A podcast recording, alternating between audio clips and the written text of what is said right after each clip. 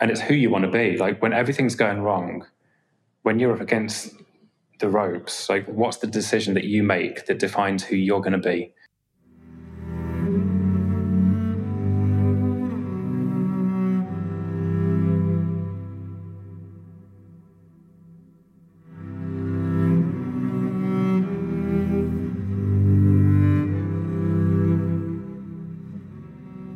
Welcome to the Adventure Podcast and this episode with Leigh Timmis. Leigh is an endurance cyclist and adventurer who has led an extraordinary life. In 2010, he set off on his bike with the idea of cycling around the world. 44,000 miles and 51 countries later, he arrived back home. A few years later, he underwent another challenge and he now holds the record for the fastest cycle crossing of Europe. In this episode, we go into a lot of detail on a variety of topics from Leigh's upbringing in early life through to his professional career and struggles with his mental health that led him to pack it all up and cycle around the world. But the thing I wanted to understand was what was he running away from and whether or not he was actually carrying his problems around the world with him.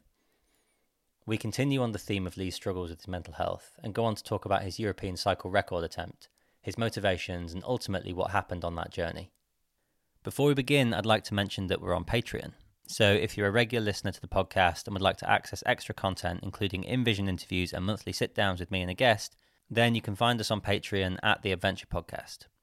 I'd also like to talk to you about Sidetracked Magazine, our sister publication. Sidetracked is an incredible quarterly journal that celebrates authentic stories of adventure and exploration. You can find out more at sidetracked.com. I'd also like to take a quick moment to push you in the direction of our charitable partner, the Martin Moran Foundation. They're a wonderful organisation working to get young people from disadvantaged backgrounds into the outdoors. You can find information about how you can support them on our Instagram bio at the Adventure Podcast.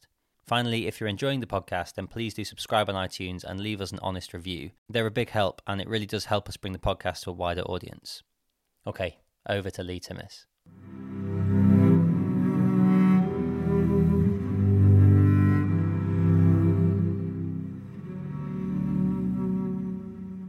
Thanks very much for doing this. Uh, it, would be great if you could, um, as you're probably expecting, just introduce yourself, tell me who you are and what you do, whatever that means to you. Yeah, thanks for having me on it. It's a real pleasure. Just that initial conversation we've had for the last five minutes, it's going to be an interesting one.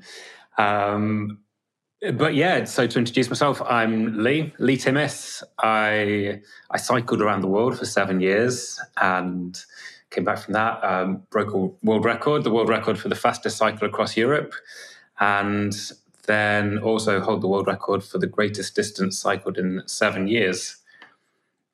Um, I think. oh, I might have made a mistake there. Seven years. Seven days. There we go. I was going to say that. I mean, that must be a really long way. oh man, um, yeah. Imagine that. I can't. I don't know what I would have done there. So yeah, cycle around the world for seven years, fastest cycle across Europe, and greatest distance in seven days. Ace. So there's obviously a few ways we can go with this, but I think I'm really interested, and you know, take as much time as you would like to to tell me about this how do you go from being born wherever you were born to deciding to cycle around the world? Yeah, um, I think I think a lot of people might look at like those amazing adventurous sort of achievements or people go off and do these things. They must think it's kind of born into them. I think that was certainly where i was before i went off and did it. Um, mine actually came out of rather than like a place of strength, it came out of the most difficult time in my life. Um, I was I was in a time in my life when I was uh, trying, I was pursuing these expectations that I thought the rest of society had on me. I, I thought that, you know, I was set up to achieve something in life. Um, so I was always going out. I think been trying to pursue this idea of success for a long time and I was doing it through that traditional model of get a great qualification, get a good job, earn good money in that respect. Um, did really well at that. Um, I went to university and studied media production. Um, did really well at that. I applied myself so fully. I got a first class degree, um, best result in the year. Went out from that and became self employed in filmmaking. Um, at that time, I think I I pursued success so like so fully that I neglected everything else around me, basically. So neglected that all my friends moved away. I was living up in Newcastle, and I'd had this amazing life. Actually, like I lived with people that it was like I can compare it to those episodes of Friends, you know, when it's the guys hanging out and the girls are there, and it was just like we all got along. It was just every day was exciting and full. And they all moved away after uni, but I stayed up there because I could find good work. Um, my family lived like three hours away um, back home where I grew up. And I gave up the other stuff that I enjoyed as well. So I gave up cycling um, because I started to look at, you know, that path to success and why would you spend hours doing stuff for yourself that wasn't pushing you further and further along that path to success? So I was probably in that situation for a year, and gradually things started to unravel. Um, it, it, kind of came to a head. So I would work longer and longer. I'd work into the night. I'd be editing stuff. I'd be starting to struggle. Like if I didn't have the answers to things, you know, I was fresh out of university. I wasn't an expert at anything. And I would take a lot of pressure on myself. I'd be putting together something, I don't know, a piece of, say I was working in a school, a piece of kids' animation that needed editing for a show the next day. And I'd run, run into a problem. It wouldn't render properly. And so I'd try it again and wait an hour for it to render. This is back when technology was like clockwork and it would take a long time. And then it would just come out with a, an error message at the end. I'd, it'd be the middle of the night and I'd be stressing and your heart's racing. You're like, what am I going to do about this? And I'd turn up the next day absolutely exhausted, without a product, worrying about letting people down, what people going to think of me. Didn't feel like I had anyone to turn to for support. Um, and it all kind of came to a head on this um, one event where a local cinema that I worked at, um, the the lecturer who normally delivered uh, a session about animation was sick, and they called me and they're like, "Leigh, can you just come in and do this for us?" Um, so I was like, it, it, at that time, like motivational speaking, standing up in front of people, public speaking was not a thing. I did not enjoy it. I was anxious and sweaty and nervous, and this was somebody else's script as well. So I'd be going up there delivering something else. But I was like, yeah, okay. I, could, I felt like I couldn't let them down. So I went up on stage and there was probably a hundred secondary school kids in this little cinema, and I started talking to them about the wonders of animation, and it's magical. They're not actually moving images; it's just a sequence of still images that tricks your eye, and like giving away all the secrets of it, really, and the behind the scenes and the magic. And there was nothing, like no response. And they talked amongst themselves, and I carried on. And you start that questioning in the back of your head, like, what, what am I doing wrong? why aren't they reacting? Why isn't anyone putting their hand up when I got a question? Until it, it just came to a head and I snapped like on stage in this little theatre, threw the script down on the stage. I was like, what is even the point of me being here? Aren't you, and if you're listening, don't you care? Like, what, why am I bothering? And there was just this silence. Like it just cut across the room. And afterwards, they all left and just the manager of the cinema was standing at the back. And I was like, oh, no.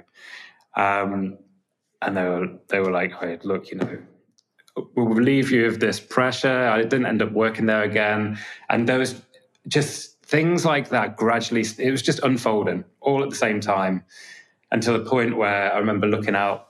I lived in this um, like converted attic room in a house with a bunch of people that I didn't know really. And I remember looking out over the skyline of Newcastle where I lived. I was just like thinking there was a world out there of people who live these amazing, fulfilled lives. Everyone's enjoying their lives, going out, doing the things that they love, surrounded by people that they love. And I'm just here alone. And the harder I work, the worse it gets for me. And if this is the whole purpose of life, what is the point in carrying on? Um, and at that point, I guess things changed. I realized that I needed help. I went to see a GP. They referred me to a counselor. And, and to be honest, that was never on my agenda. Like, I'm, I'm really happy to talk about it now because I really think that this is the stuff that changes people's lives when you can connect and people understand that we all have these problems. And I, there's still a lot of stigma around mental health, um, but it's not as bad as it used to be. Certainly not. That was like 2008 2006 maybe. Um, at that time, yeah, was, I thought that if you went to see a counsellor, there was something serious, like you had a severe mental illness, there's something wrong, you're crazy. Um, and so I would never have talked about it. But I went to see them and it was actually really relieving. It was just nice to sit in a room. You know, I thought it'd be a doctor with a white lab coat and a clipboard, and you'd lay down on that leather couch and they'd analyze you and you'd be put on meds or something. But it was just a chat with uh, a, counselor. And we just went through stuff, and it was quite nice to just offload what I was going through, like to not hold it in on my own. Um, I would say that at that time, um, I didn't put the effort in that I should have done.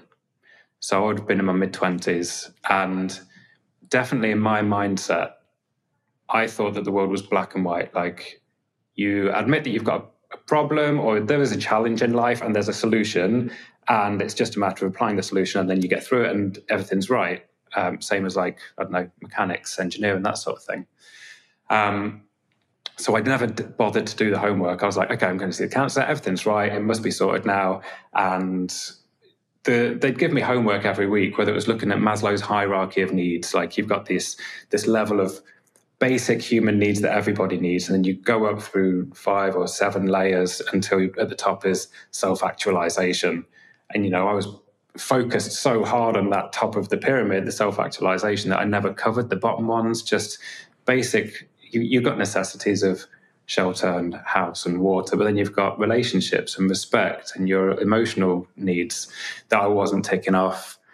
Um, we talked about loads of different things, family script, the way that the way your relationship is with your parents and their relationship with their parents, and that gets passed down. And there's subconscious like ways that you learn things, the modeling. Never bothered to look into that.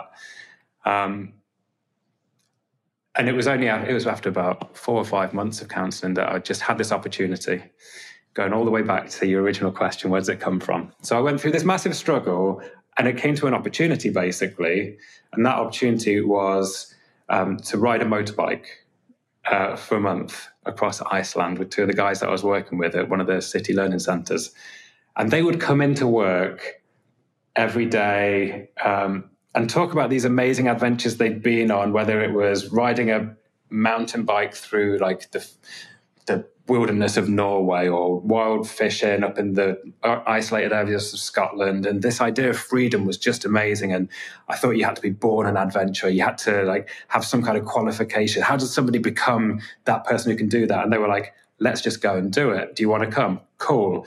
And so we spent a couple of months like sitting around one of the guys' mum's kitchen table, plotting out maps. And, and this is how grassroots it was actually. Um, we didn't have the money to buy the expensive brackets to put bags and stuff on the back of our motorbikes. So one day we went round to Chris's house, and I don't know how he got his hands on all these office chairs, but the the garage was just full of office chairs, and we got a um, an angle grinder and just ground them down. He had a welder, and we welded our own like brackets to put on the bikes. So after all this, like yeah, really rudimental work, we went off. We we got rode up to I think it was Aberdeen, got on a, a ferry for two nights over to Iceland, and from that point, for a month, just went into like the absolute wilderness, places where you can only get to if you've got an off-road motorbike or these specialized like four by four trucks. And we were out there, like going across volcanic deserts and walking across glaciers and climbing volcanoes and swimming in hot water, watching that bubbling mud coming up from the ground, camping under the midnight sun. It was just mad, like a world that I'd never known. And that was a catalyst for changing my life. Amazing. Well, you know what I'm going to ask next. So, you know, you come back from that, you've experienced this thing, you've been through kind of profound trauma in your own way. How do you suddenly make the decision to not just go and cycle, you know, for a month, but to go for seven years? And did you mean to go for that long, or did you just set off? Um, it, it didn't come immediately. Like the big question that everyone's got is how did you afford it to ride a bike around the world for seven years? And like it was dead cheap. Like the around the world cost around the world for seven years cost less than a, a world record for two weeks. so, yeah, to put it in perspective, but I wouldn't have just jumped straight in either. I think that the Iceland trip was a test. It it was a catalyst. It changed everything, my perception. And actually, within six weeks of coming back from that, I'd sold my car, sold my motorbike, given up the job, given up the house. Um, but I just started to travel because it was the travel aspect that I got a grip of. Like being in Iceland, you know what I think it was actually? I, so I went to Iceland with two Geordies and nobody understood a word they were saying. and, um, and I just spoke in Derby English and people got it. And I think an element of me was like, oh, I'm cut out for travel. Like people get me and I can see it, like I can travel around the world. Um, so so I decided to um, to become a snowboarder. Actually, I was going to be a snow bum and travel around the world chasing the season. Um, so I went to New Zealand for a year on a working holiday visa, and um, actually within like a month of learning how to snowboard, I fell off like in a big accident and broke my collarbone. So that was the end of the season but loved it. Like I was working in bars and I was meeting cool people and doing so much fun stuff. You know, it was the continuation of that vibrant life that I'd seen in Iceland, the adventure. Um, and so I just continued doing that and like bartending in different countries. I lived in um, Canada for a year as well, also intentionally to like look for that ski season, but it didn't happen there either. Um, and it was only kind of as that experience built, and I started to realize that, oh, you know, it's not it's not a crazy thing to be able to do. It's not something that you need some kind of qualification in or something. Like you can just go out there and try it. That I start to find my own feet in it. And so, yeah, I love the travel, but also start to remember that cycling that I loved as a kid. And like before I went to university, I used to race mountain bikes at an amateur level. And I was like, oh, you know what? I could do something like that um, Ewan McGregor and Charlie Boorman around the world on a motorbike, but maybe my thing's the bike. Um, and that's where it kind of came together. Was it being done? I, am pretty hazy on my timings, but you know, obviously Alastair Humphreys did his big ride and things like that. Where was the inspiration? Were other people doing it? Yeah, there was. Um, it would have been around the same time that Mark Beaumont did his first round the world um, record. And that was a massive inspiration for me. But then I thought, you know, I loved that travel aspect. To be a record breaker was not on my radar at all at that point. I was like, it's just a really nice way to see the world. Like, I don't need to rush around it. I could take my time over it. And going back to a question you had earlier, was it always meant to be seven years? No, not at all. Like, who plans a seven year journey? but um, it was meant to be two to three years, and then a part of it was um, just changes, lack of funds to be able to get around, but then also realizing that I loved it. That it could become something bigger. I had an original plan of a route. It would go down to Australia and then back up through the Americas to New York and fly home. But then when I got to Australia, I'd run out of money. Thought, you know, I'd work there for a bit. Um, I think one of the nice things about having to work was the fact that it gave me this kind of punctuation to be able to revisit the values and the reasons for what I was doing. And even though I had a great job, I was managing a bar there, a great set of friends. I still had this like wanderlust. I wanted to go out, and I was buying maps of the the middle of the desert in Australia. I was like, "There's stuff out there I've got to go and see." And so I I left it all again and went out and saw that and then sailed across the South Pacific and like went to some incredible places, ran out of money again, got to Taiwan, taught English for a while, and again, like looked at what I was doing and what I wanted to do. I was starting to learn a bit of Chinese at that point. So I was like, I could go to China now and learn more about there. Um, and this journey that sort of originally had a route just started to unfold in the pursuit of what I wanted in the time. Like in many ways, it was kind of a pursuit of happiness, super cliche. Um, but if I was getting cold and wet, I could go to somewhere, somewhere that was a bit warmer and drier. Or if I was lonely, I could go to a place with people, or vice versa. Like go and push myself and my limits out in the middle of nowhere.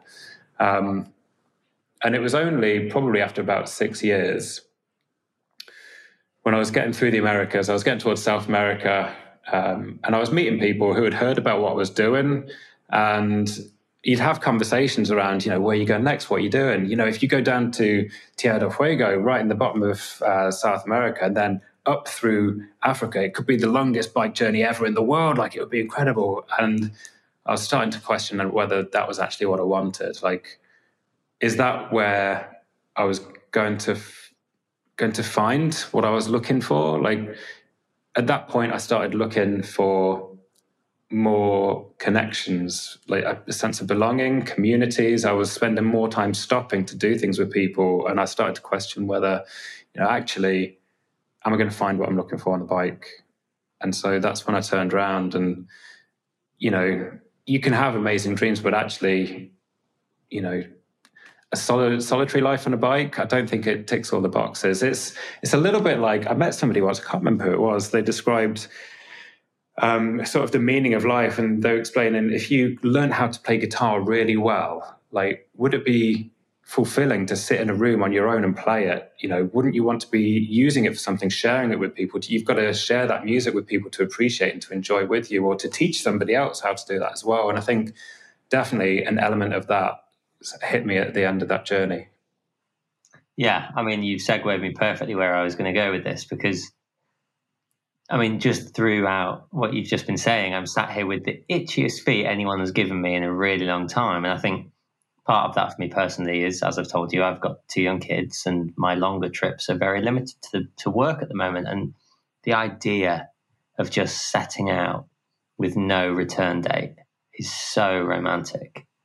But actually, I don't think I do very well on my own. And, you know, you were saying, you were talking about Maslow's hierarchy of needs and how the ones you mentioned were obviously at the bottom few and the top one, but you mentioned specifically relationships as one of those middle ones that you were lacking. A solitary journey is not the way to build them. And I'm just, given that you said you'd had therapy but hadn't maybe engaged as well as you could, where was your head at over those seven years and how were you really? Um, I wish I had a deep answer to it actually, but life was brilliant. and you know, just reflecting on that, and it is something that I thought of before. I think that I really focused on those really elementary, like base level needs of every day on the bike. All you need to do is wake up basically with the sunrise. It's quite animal like. Wake up with the sunrise, you pack all your gear up, you have your breakfast, and all you got to do in that day is find some food, find some water, and keep heading east. It's such a basic life. And then at the end of the day, you find a nice place. Normally, for me, I like to find a bit of grass next to a river where you can have a bit of a wash and find water, and where the sunrise is going to hit the tent and dry it in the morning. So you're just looking after those really like elementary base level needs. Um, and every day I would meet people so and it was a really nice thing in a way and a, a, lot of people have asked me whether i was trying to escape from stuff. You know are you were just escaping that troubled life and I, throughout all of it i'd be like no no i had these really clever answers from books that i'd read before about oh you know what i'm doing here is um, my exchange rate is way better than yours because my exchange rate of time on the bike for the experience that, that i get is better than your time in an office for the money you get in the bank always had a smart answer. Um, but there is no doubt, like looking back from it's now six years since I came back, no doubt I was running away. Like it's a it's a, a key part of the book actually, which is based on the next challenge, the um, the first world record. Um, I'd kind of had for my life, I'd had this troubled mind, but I'd escaped from it with the, these strong legs. And and I think like Round the World was amazing. I kind of separate sort of chapters in my life. And that first bit, going around the world, was very much about seeing the world external to me. I was constantly like looking for the next thing. It's almost where do you fit in the world? The next country, where are you going next? What are you going to see? And you're constantly absorbing stuff.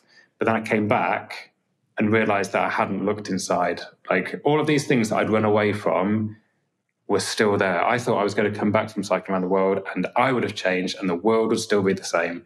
But it was almost the exact opposite. Like the world had changed. I came back to a, an England that was quite different. Um, but when I was confronted with those same challenges, responsibilities, relationships, pressure, finances, I'm overwhelmed, I'm anxious, I'm stressing about stuff, I'm digging myself back into the same holes that I would have done seven years before. And so the, set, the, the second project, the world record, really made me dig deeper into that. it's so interesting. I, you know, you talk about um, the smart, the smart answers you got from books you read before. Well, my little cliche is, you know, what were you running away from? Because it, you absolutely tell me that I'm wrong here, but it sounds like you were running away from you, which is really difficult to get away from. Yeah, absolutely. Yeah, that's the thing is, like, there's only like the world that you perceive. That's all there is in the world, right? So no matter where you are, you're there with it. Um, the beautiful thing was when, when it was ever changing, like you're going to come up against those same obstacles, people you disagree with, or situations where you run out of money. You've got to come come find some more. You know, the same situations in the world, except the bike could kind of navigate its way around these roadblocks quite easily. You're very fluid. You don't really know, and there's nothing to give up because you've never committed to anything. You just keep on going through. But in not having something that you committed to, it's a bit of a loss as well. Um, but when you, I guess it's when you have to sit with yourself and you understand your place in the world and you're not constantly learning, you're not constantly sort of seeing changes, you've got to sit and understand it and come to terms with it. I think that's, yeah, that's the, the troubled part for me. Um, and I guess that maybe after six years it caught up with me. I wasn't consciously like fight myself out there. I was I was actually still quite um, I wasn't as self aware. Like I wouldn't have been able to have these conversations. The people that I met going around the world were amazing, and you do get to open up quite a lot. I think a lot of people do realize that they're running away or they're trying to look for something, and and in that you constantly get bounced around these different kind of philosophies and different ideas and different ways that people see the world. But it was yeah only coming back that I really started to sit with it. Yeah, and I think one thing I'm cautious of, and again, I'll say it for the last time, but disagree if you do. You know, I like disagreeing agreeably, as some other clever people put it. But I'm really conscious of not just saying, oh, people who do things like that are probably running away from something. Because sometimes, you know, I think that nomadic, adventurous life that some people choose to live, I'm not sure that it's great permanently, but it gives people so much. And, you know, it's a joy to hear you say, no, actually, life was amazing because I didn't know what you were going to say. I suspected you might say, actually, it was really hard and I was really lonely, but to hear you weren't was great. And again, as you were talking about it, I was just thinking it's one of the most beautiful accounts of a long journey I've ever heard because I have lots of respect for, you know, and you're one of these people actually, people who break records and go fast and do things. But I'm fascinated much more deeply by that slow travel. And the idea that you just run out of money in Australia, so you stop and work for a bit until you've got enough, and then you just go out into the map that you've found, and then just crack on again. You know that it just it feels to me like that was as pure a journey of self as is possible to find.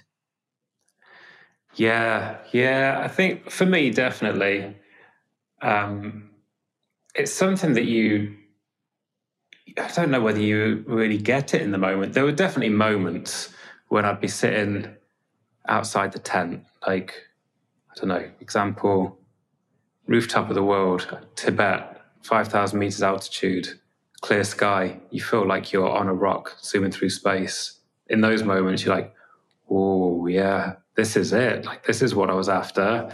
But also, there's a lot of moments when you're just riding a bike and you don't realize until you come back and you sort of step back from it and reflect. You're like, you know, yeah, I think it was really pure.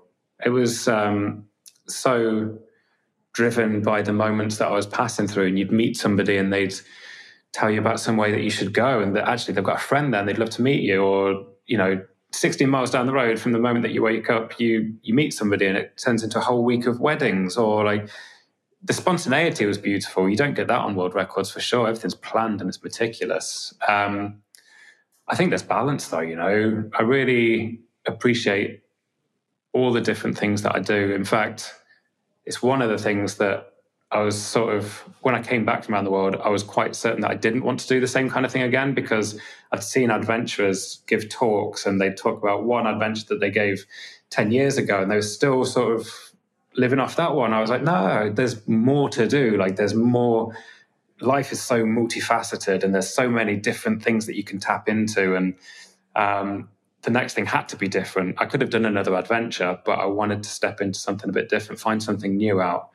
Um, and I think that having the opportunity to look outwards, go on those adventures, like it's something that I miss terribly at the moment, actually, you know, because there is that element of escape. You know, life can be so overwhelming and full of pressures, and to just go off and have those moments where you wake up in a tent and find out where you end up the next day is beautiful. Um, but also, we can thrive under pressure. There are moments when, if you create that, you find out what you're really made of. And I like a bit of both of those. Yeah, that's a fulfilling life. Yeah, I don't know what you think about this, but I used to say, oh, yeah, well, you know, now that I'm back in the real world, when I got home from a trip. And now people still say that to me, oh, well, now you're back in the real world. And it, it frustrates me because I think as I'm getting older, I'm starting to realize that, you know, there's these cheesy lines about, you know, I, I, contradict myself all the time because I'm complex. I'm a complex creature, and I'm I don't have this like one thing. And I love being a dad. I love growing food. I love living here. I like having a base. I need it for my sanity. But I also like going away on long, complex missions. And that is definitely the real world. In some ways, it sometimes feels slightly more real, but I think that's down to the purity and lack of complexity of it.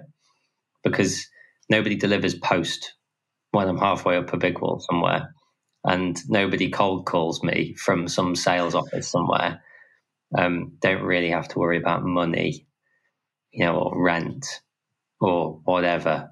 Um, and I just again, maybe it's a wariness of like that escapism, that definition, that escapism. I'm conscious that like for some people it definitely is, and some people need to go on holiday for those escapes or whatever. But really, can't we just live two lives in parallel?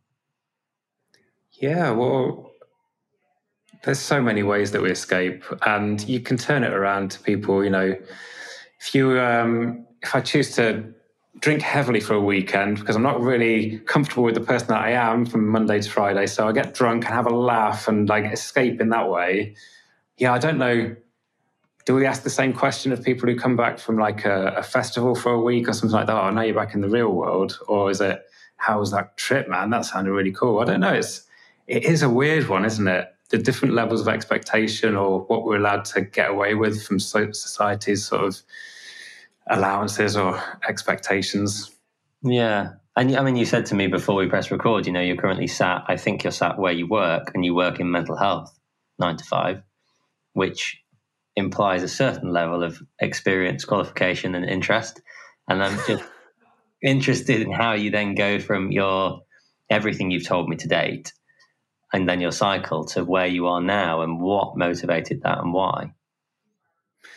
Um, so, yeah, how did I end up in this office? Um, it's lived experience again, really. Um, so, I've worked in behavior change for a while.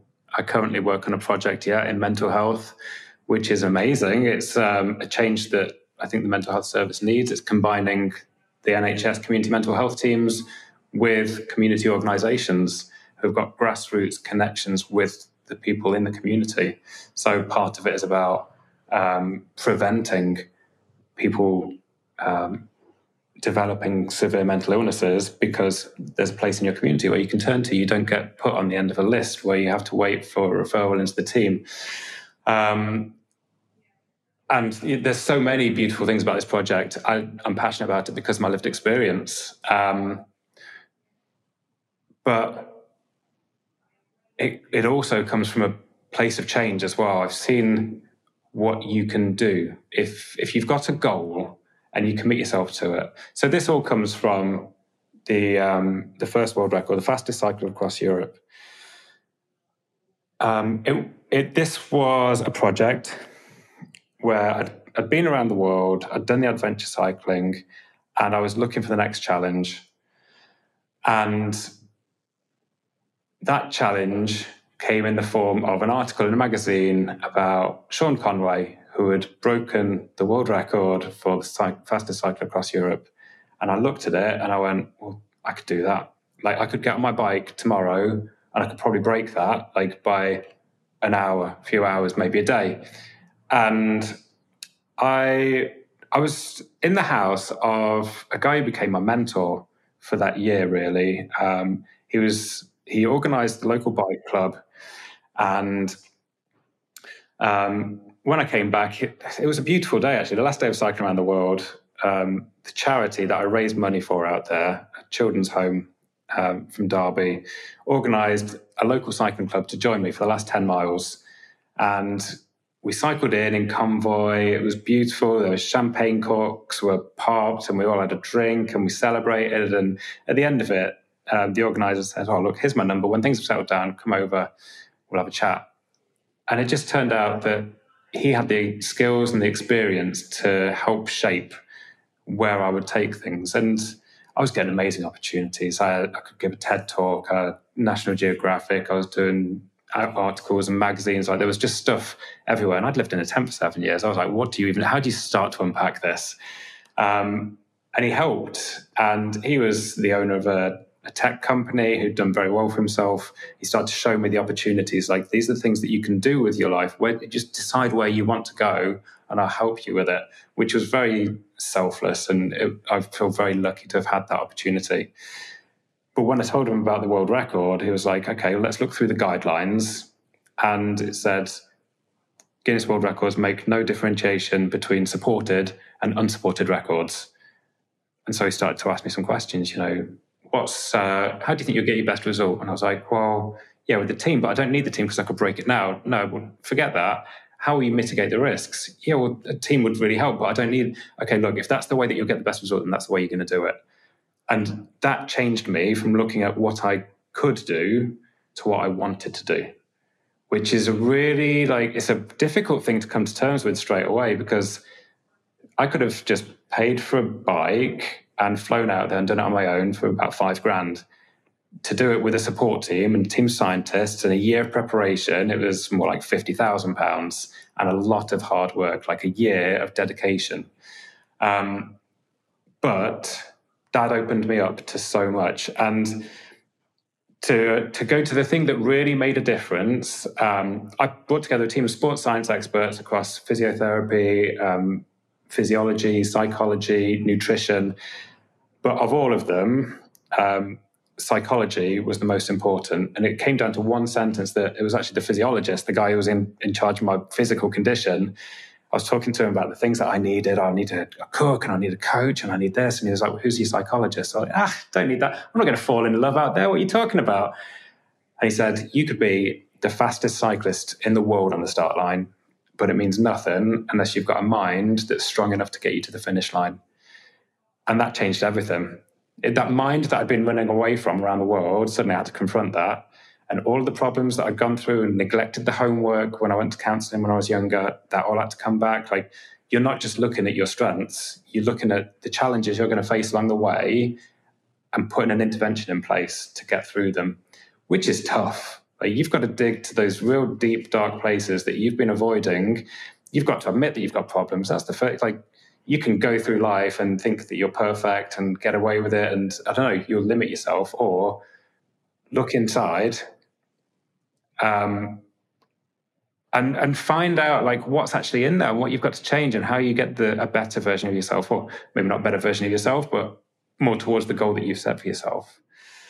So that started, yeah, the best part of a year with a whole team of scientists, but the biggest, the most, yeah, the biggest revelations were with the psychologist. And had you, I promise I won't just keep asking this question, or variants thereof. But had you had therapy post seven years and pre record breaking challenge?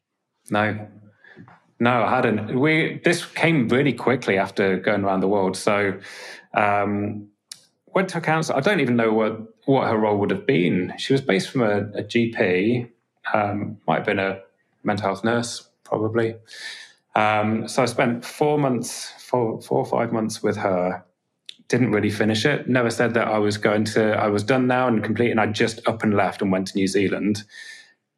Uh, a couple of years of traveling, came back, went around the world. So now we're talking like 10 years later, came back from around the world, hadn't really dealt with stuff.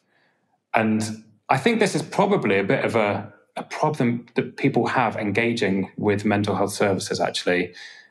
If you don't have a goal, it almost seems pointless, or you, you're hesitant to engage because why? Like, you give me a lot of work, but why? When I came to this project, I had a goal. Like, I was going to break a world record.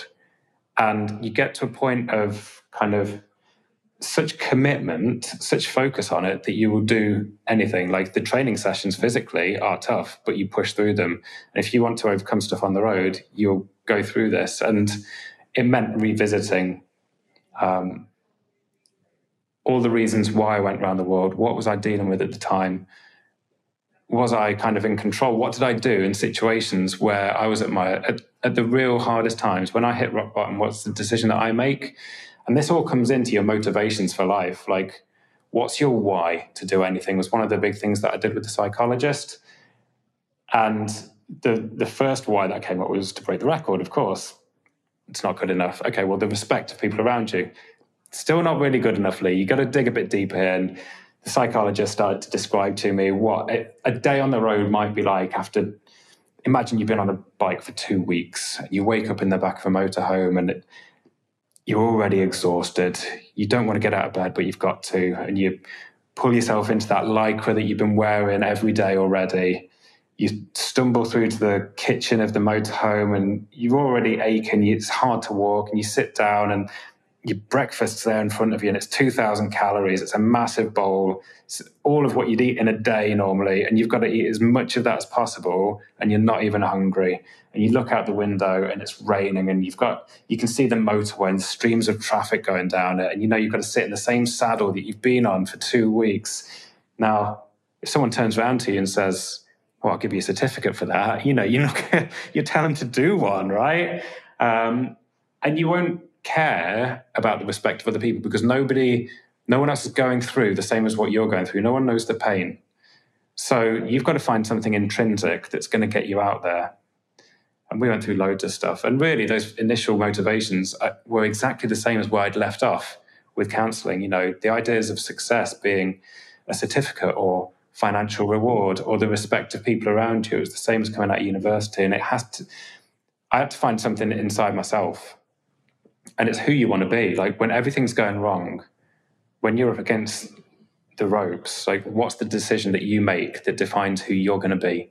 And I thought that was so powerful. So we looked at what I did when everything was going wrong for me, going through counseling. And the decision I made was not to follow everyone else. It was to do what I loved. And it was to take that chance and go traveling. And that was me. Like that was really true to me. All of that beautiful description of travel, you, you know that I was in it and loving it. Every moment of that was a life lived with passion. And when you can find that inside yourself, like you've, you know who you are, you, have got something to hook onto and you can keep going. We had some other amazing interventions actually. Um, want, there's one that I want to share actually on this because I think it would help so many people. A lot of what I do now is about trying to help other people. You know, I've got my own projects, but I think we were saying it before. You know, when you find something, or that guitar analogy, you know, you've learned how to play the guitar, and then you've got to share that music. You've got to teach other people, maybe. So, we had this analogy called the view from the balcony, um, and so the psychologist described to me, you know, the finish line of the world record. The only person that I had to define my finishing time to was myself because nobody else would really care. Like nobody knows what those minutes or days or seconds are, what they mean. It doesn't matter. But you've got to be able to look back and say to yourself that you gave it everything, like to look back with no regrets. So what we did is take that finish line version of myself and put him up on this metaphoric balcony. So that at any time when I had a hard time, when I was struggling, I could look up to the future version of myself and ask for advice. And the psychologist asked me, like in that session, in that moment, he was like, So if you could look down yourself now and it was cold and raining and you were really tired and you wanted to give up, what would you shout to yourself? And I was just like, well, just keep going. Don't stop. You know, just keep, just pedal and pedal, just keep going. Because when you get to the end, the rain and the cold and the tide, it, all the, all those negative things just disappear. All you're left with is the actions that you've taken. And I thought that was amazing because you start to realize that you're not against a competitor and you're not against the clock. You're just against like the best version of yourself. And that really is the only race you can be in. I thought that was so powerful. So for me, that isn't about riding a bike, I don't know, across a continent or the greatest distance you can put in or getting around the world. It's about everything that you want to do in life. Just what would the best version of yourself do in this moment? What would they say to you?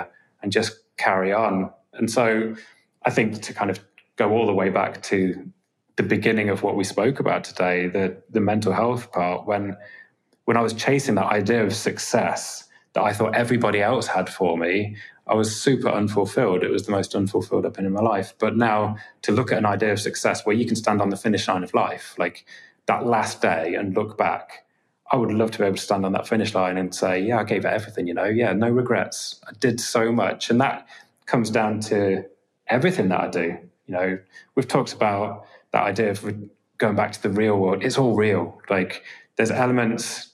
Life isn't straightforward. It's not about. No one's going to stand on the finish line and, and everyone around's going to go, "Oh, he did. He won that. He was really good because he broke a world record." Like it's yeah, you you do a world record. You cycle around the world. You're a great dad. You're that friend that made me laugh in that time when I was down. Like it's giving everything to every moment, and it doesn't matter how it appears to society or what it means to people. It's it's just giving it 100% all the time. Like that's super important. So the view from the balcony, that's what, if anyone takes anything away from this podcast today, that's the one that I want to stick. It's great. And I think it's, you know, I mean, having had, as I've told you, and as I've spoken about a little bit on this podcast before, having had a long run of my own therapy counseling, um, it's just a different way of framing something that I do all the time. Mm. Looking at, you know, I used to really want to win festival awards. I used to yeah. really want them for films. Like they, you know, I'm going to win the grand prize at Kendal Mountain Festival. That was like a key motivator. And um, I've never won that one, but I've been lucky. You know, I've been fortunate. I've worked hard, and we've won a lot of awards for our films, and they just don't matter to me. Mm. And I don't mean that in a negative way. You know, it's great, and it's nice to have people say, "Well done, we thought yours was the best film this year." But really, when I reflect on those projects, it's the journey of creating. This is super cheesy, but it's the journey of creating those films, both in these amazing places around the world, but then also in the edit, you know, reviewing it with people, talking about it, having eureka moments amongst the self loathing. and it's that cliche of like, the finish line is often massively anticlimactic in almost everything we do, whether it's a summit or a motorhome or I don't know, it might be a job that you've always wanted. Like you get it and then you've got it and that's that. And yeah, you know, have a fun couple of days celebrating, but then you go, well, what next? Yeah. I think, I don't know if it's just age or experience, but I think lots of people I've spoken to who seem content, genuinely content with who they are and what they do, they recognize that it's always the intrinsic motivators. Always. Absolutely. Yeah. It's, yeah, just to expand a little bit on that journey part, it's, it's the uh, like those experiences that you get along the way and the places you get to go. Like, oh, actually, it's those little things that you realize you're capable of doing along the way as well. They're really cool. And sharing it with the people that you meet. Like, how often, like, if you don't take anything on, you don't meet a new bunch of people and realize that you get to do this stuff and bounce those ideas. It's just amazing. Like, the opportunities that it buys you. But yeah, is it a, a recent revelation for you, do you think? Within the last three or four years. I mean, I'm 34 and I had therapy when I was 29. Yeah. Yeah. It's an interest. For me, I think a lot changed around 40. I did an interesting interview around 40 and sort of, it's like you realize that life's not infinite anymore. That was a weird one for me. Um, sorry if you tuned into this uh, expecting an adventure podcast. yeah, I know. what we've done here is the person who's being interviewed has turned into the interviewer, and we're talking about psychology. um, yeah, around forty. So, and this this ties into the last world record. Um, seven days COVID had happened. Everything had changed. Like the living that I used to make out of speaking events, that whole industry got flattened.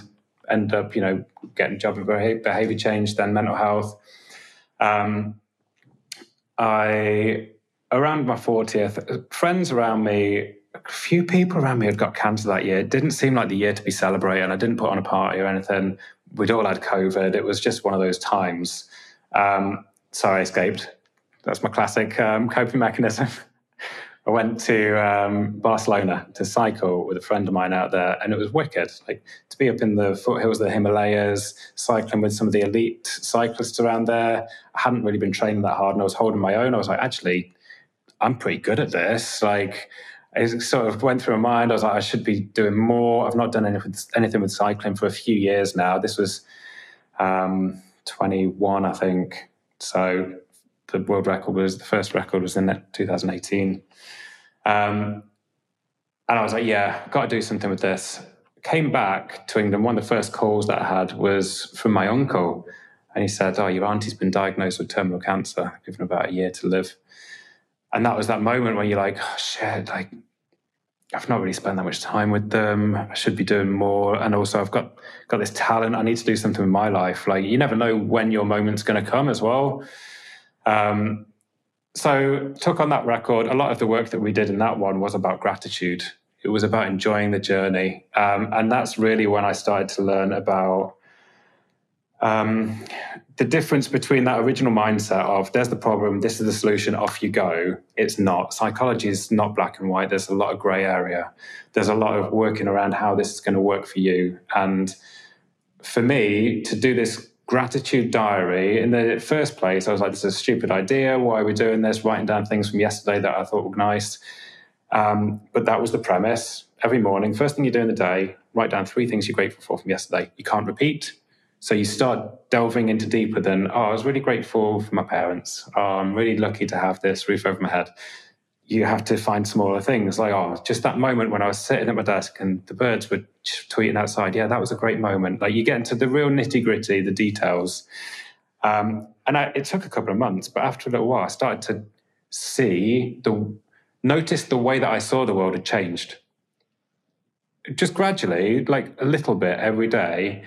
And it's by creating habits. If you can create these small habits that they can change you like hugely. So I guess it's that whole metaphor of like the river running through the valley and it, eventually it creates the Grand Canyon. Like those small changes completely change your mindset.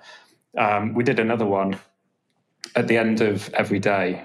I was going to bed and I did this progressive muscle relaxation where you tense muscle groups in your body and release them and feel that relaxation. And you do it through every muscle group in your body. And then you feel absolutely like so tranquil, so zen. And the last thing that um, the psychologist got me to do before I fell asleep was to think of a really challenging moment that you were going to face out on the road. You know, do some Google Street View of the road you're going to be cycling on and think of the hardest time out there and then just smile. And after a few months, I remember standing, it must have been winter, the days were short. I was standing at the sink doing the washing up, and because it was dark outside, I could see my reflection in the window as I looked up, and I looked so miserable, like so angry or, whatever it was. And I just thought, smile. And I, I would never have had that thought come to my head if we hadn't done it. It just subliminally become a part of me and it just I just cracked up like doing this washing up, and it's those little things that changed me. Um, anyway, the, yeah, I built the team in a different way that time. Put them together at the beginning so that we built these beautiful relationships, um, kind of building on the passion of each other. You know, in the first record, I brought them together at the end of the preparation, and we went out on the road together. This time, they were together from the beginning. And when you bring people together, you start to realize their passion bouncing off of each other. Like the passion that you've brought somebody into the project for bounces off of them as well. And they develop new ideas they would never have done before. And um, it became something really exciting. Um, the weekend before we went out to Florida, got a phone call from my uncle. Oh, yeah, yeah, you aunt, it's your auntie's funeral, like a couple of days before you go out um, and it's that, yeah, the realization that life's not finite. You, it's not about chasing the certificates. It's about those relationships, about creating stuff. It's about appreciating every day. Like that was a massive learning curve for me. I think there's still some more work to do on it. But what I realized out on the record, like as a consequence of all that, I don't know. I've not mentioned it. Days three, four, and five, every moment was affected by Hurricane Nicole that came through. So we're cycling through that. The team's got to adapt. Like everything was about you know, you can have all the best tech, the best psychology, the best science all in the world all together, but actually in those really critical moments, it's the human aspects of life, those human elements that come together, those friendships, those bonds that you've created. Going that extra mile, not because you're going to get a certificate, not because you're going to get paid for it, but because you're all passionate about it. You know, you bring somebody into a project with an email, they're just going to do a Friday afternoon job. You go and talk to them about where it's come from and why you're doing that and how it's affected you and the people who've become part of it. And suddenly people are bought in. They're doing everything. Like it became something incredible. Yeah.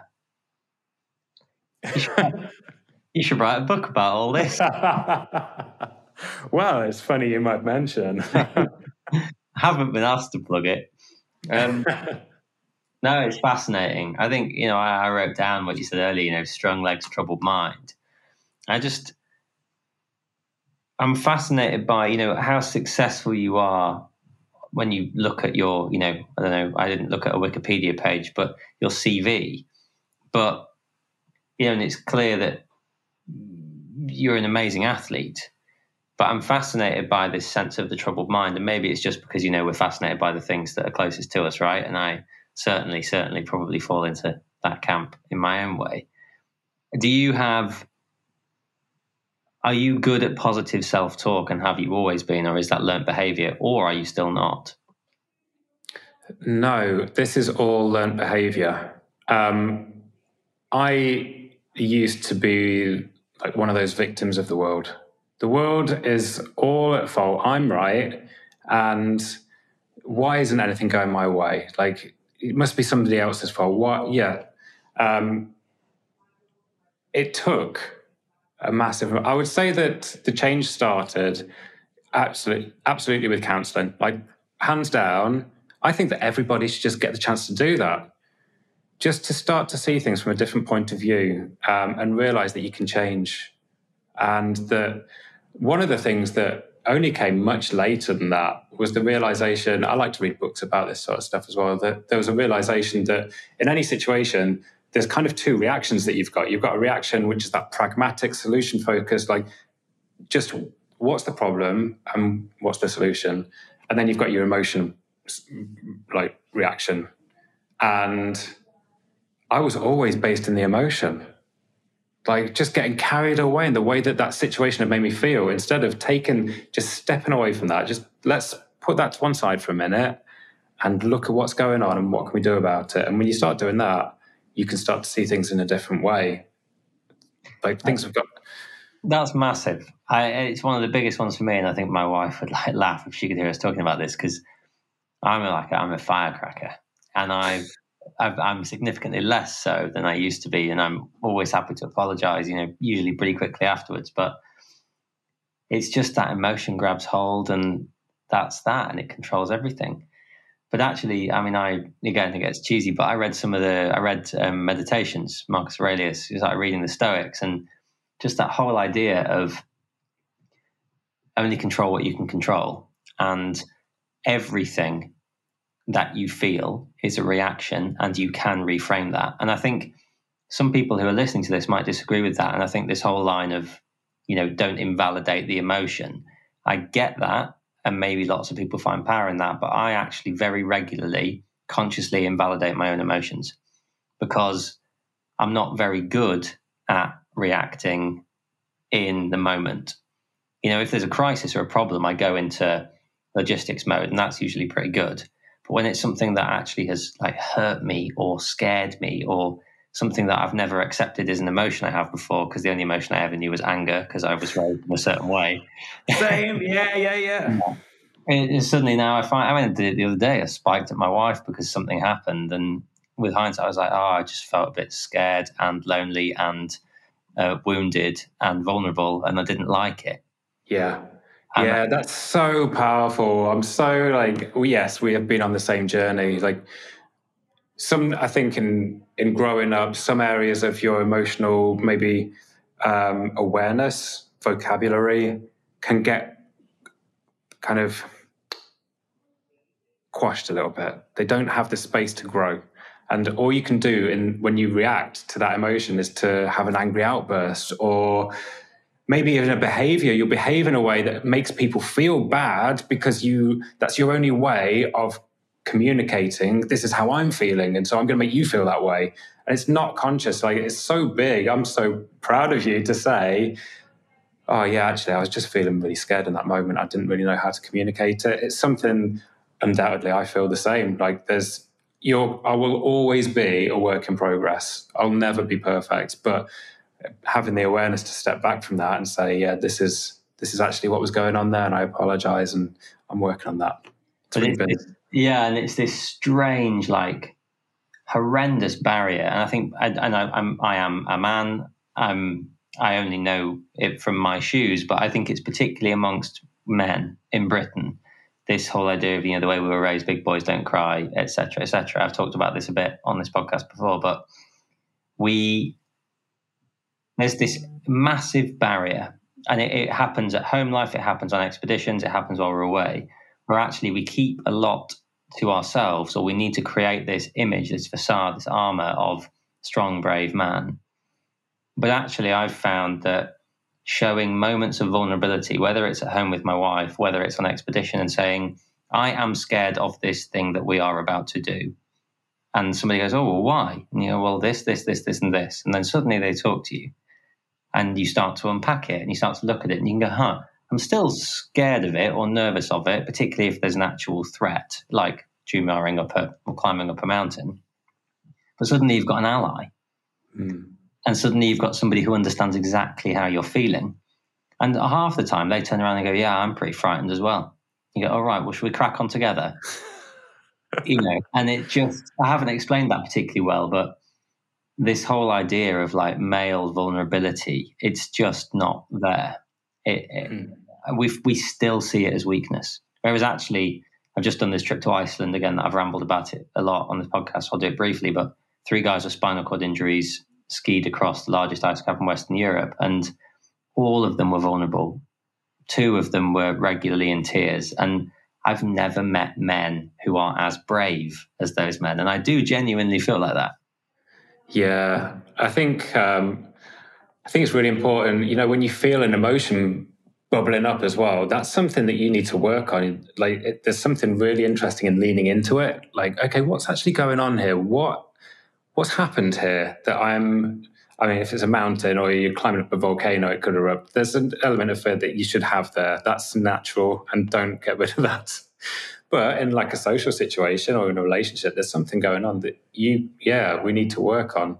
But also that whole idea of vulnerability, I would say that's what the bike was the key to around the world. It was the vulnerability.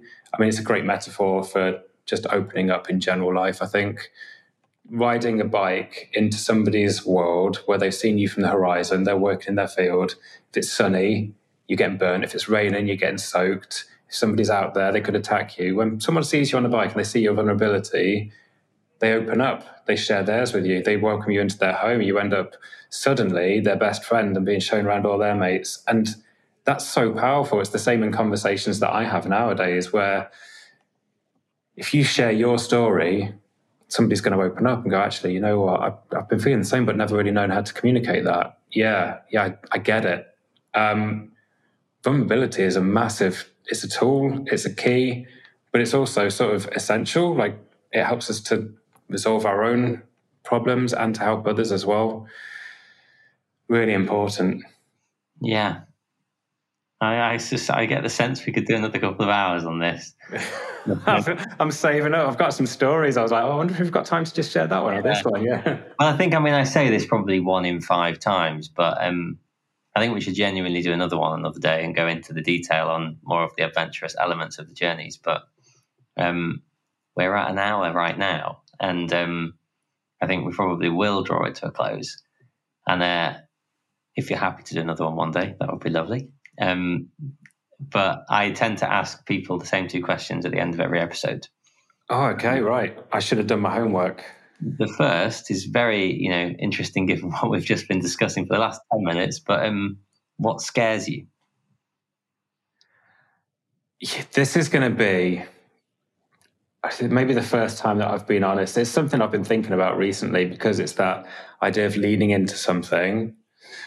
Um, I'm the strange one that's not afraid to like give up everything and go off on a bike tour for years and or climb a mountain or step on thin ice when you need to get water. Like that stuff I'll do.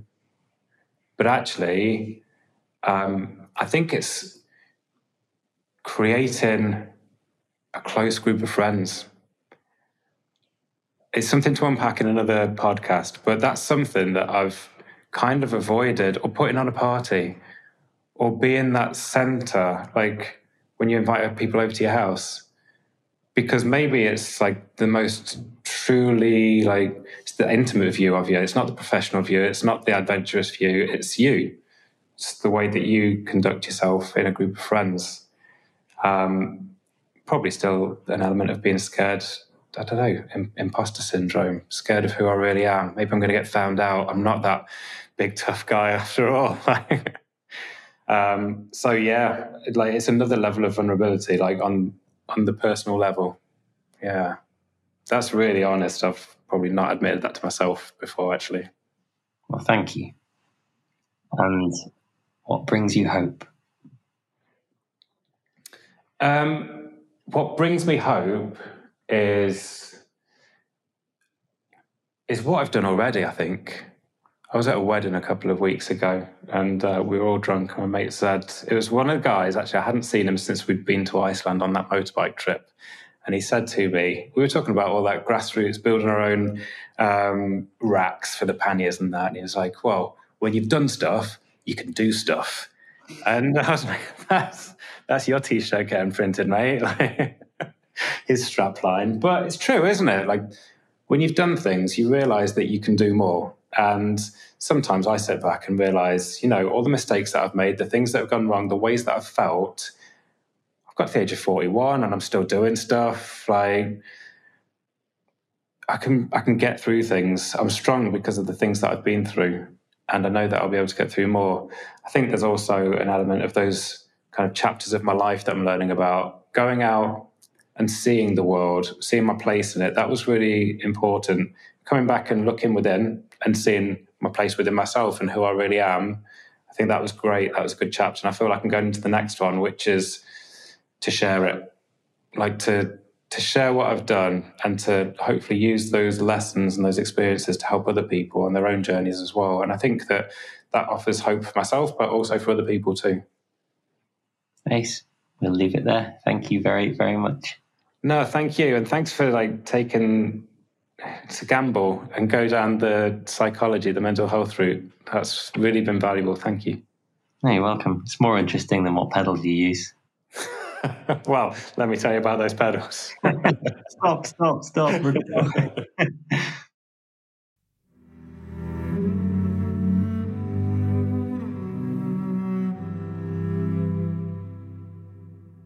Thanks for listening. For more information, head to the adventurepodcast.co.uk. If you want to get in touch, then you can email me at matt at terraincognita.studio.